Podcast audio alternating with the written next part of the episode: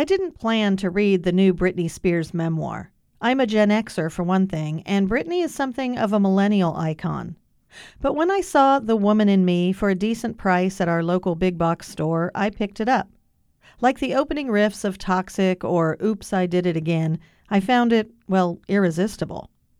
In the realm of spill the tea celebrity memoirs, this ranks pretty high. At 41, Spears is just starting to emerge from what the New York Times so accurately describes as the black hole of a bizarrely visible captivity. 13 years under a strict conservatorship overseen by her father.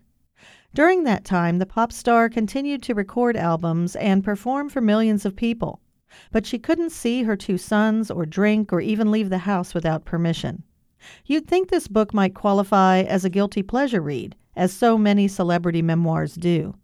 It includes plenty of behind the scenes revelations about everything from the star's battles with paparazzi to her tumultuous relationship with her younger sister, Jamie Lynn.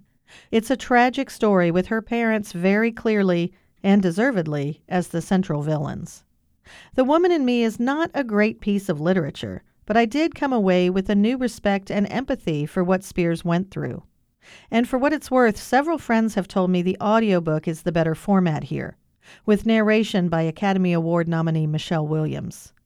If you're interested in Britney, I don't think you can go wrong with either format. For KMUW, I'm Suzanne Perez.